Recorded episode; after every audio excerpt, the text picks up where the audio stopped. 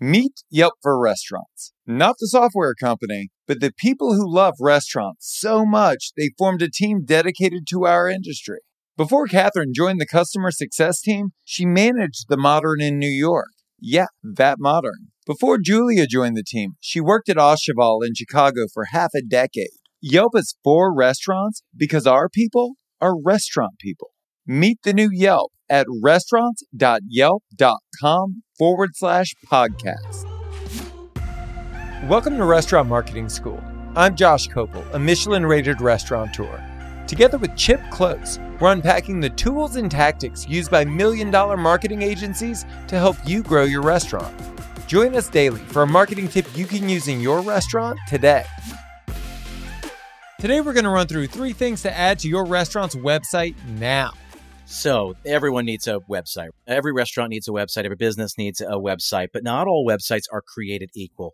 So there are three things you can do to your website immediately that will make a profound impact on the user experience, right? How people engage with your website. And let me remind you that a website is an extension of your brand. It's an extension of the hospitality you provide, the experience you provide within your four walls. The website should exude that. It should be an extension of that. So, first and foremost, I always say when we talk about restaurant websites in particular, uh, and I always make this joke and everybody laughs and then they realize it's more true than it's not true. I say, I either want you to spend money or to make an appointment to spend money later. You need a call to action. You got to think about what do you want people to do on this website? Do you want them to make a reservation? Do you want them to order online? Do you want them to order your retail products? What do you want them to do? And then everything has to be streamlined to get people to go do that action, right? And there's a ton of great websites out there, great examples to choose from, but you've got to have a clear call to action. Now, famously, right, you've got the call to action in the upper right corner, the reserve or order online. It's a great thing. So the brand logo in the upper left corner, the call to action in the upper right corner, and then usually a clear call to action in the center. I always love Gramercy Tavern's website because they've got two concepts under one roof. They've got the more casual tavern up front and then the more formal dining room in the back. And they've just got two tiles on the front of their website, right? It's basically saying you can go left or you can go right. We don't care which one you go to, just go left or go right. They're giving you a choice, but it's giving you a clear directive as to what to do. The other one is email capture. You have to be capturing email addresses on your website, somewhere on your homepage, somewhere down below in the footer, somewhere probably on the contact page. And please, please put it in the pop up. Your pop up should be there to communicate any big events you've got coming up, any promotions, all of that. And every other time in between, if you're not promoting something, you should be doing it, putting an email capture. You'd be amazed. Everybody I talk to feels like they get itchy and say, Oh, really? We want to do that? So, yeah, well, you got to give people a reason to sign up. You've got to provide value. You've got to communicate the value that you're going to provide by them signing up. But if you put that on your pop up, you'll get five, ten emails. So every single week without even doing anything. So that's the other thing. Call to action, an email capture somewhere on there. And then the last thing for the website is trim the fat. Gone are the days where it's like a kitchen sink. We don't need all of the information. Again, the website should be optimized to get you to spend money, to get you to make an appointment to spend money later.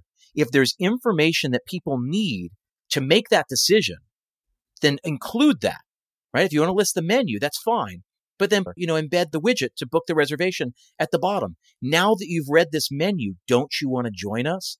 Now that you've read our accolades or the history of the chef or the property, don't you want to join us? You can put information there as long as it's trying to drive an action, as long as it's being used to persuade people.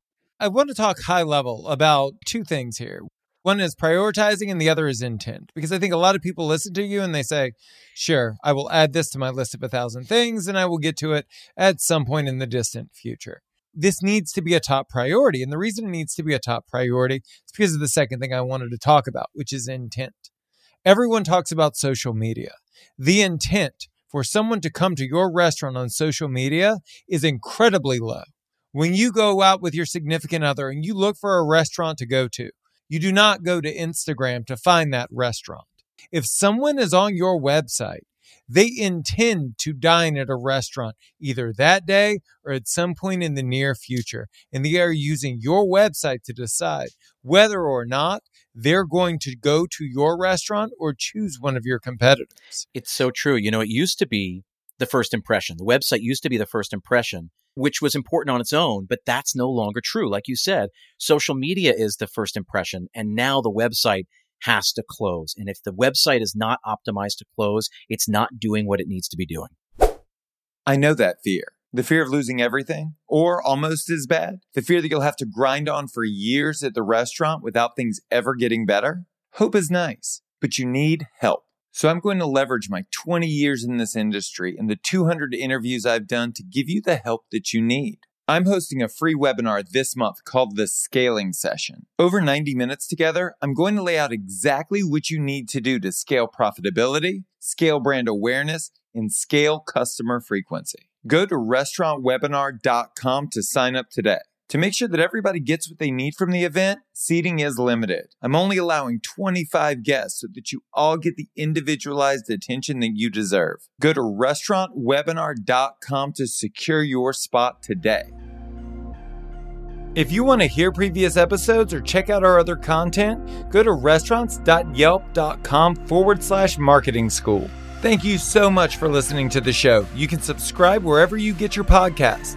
While you're there, please leave us a review. I'm Josh Kopel, and you've been listening to Restaurant Marketing School.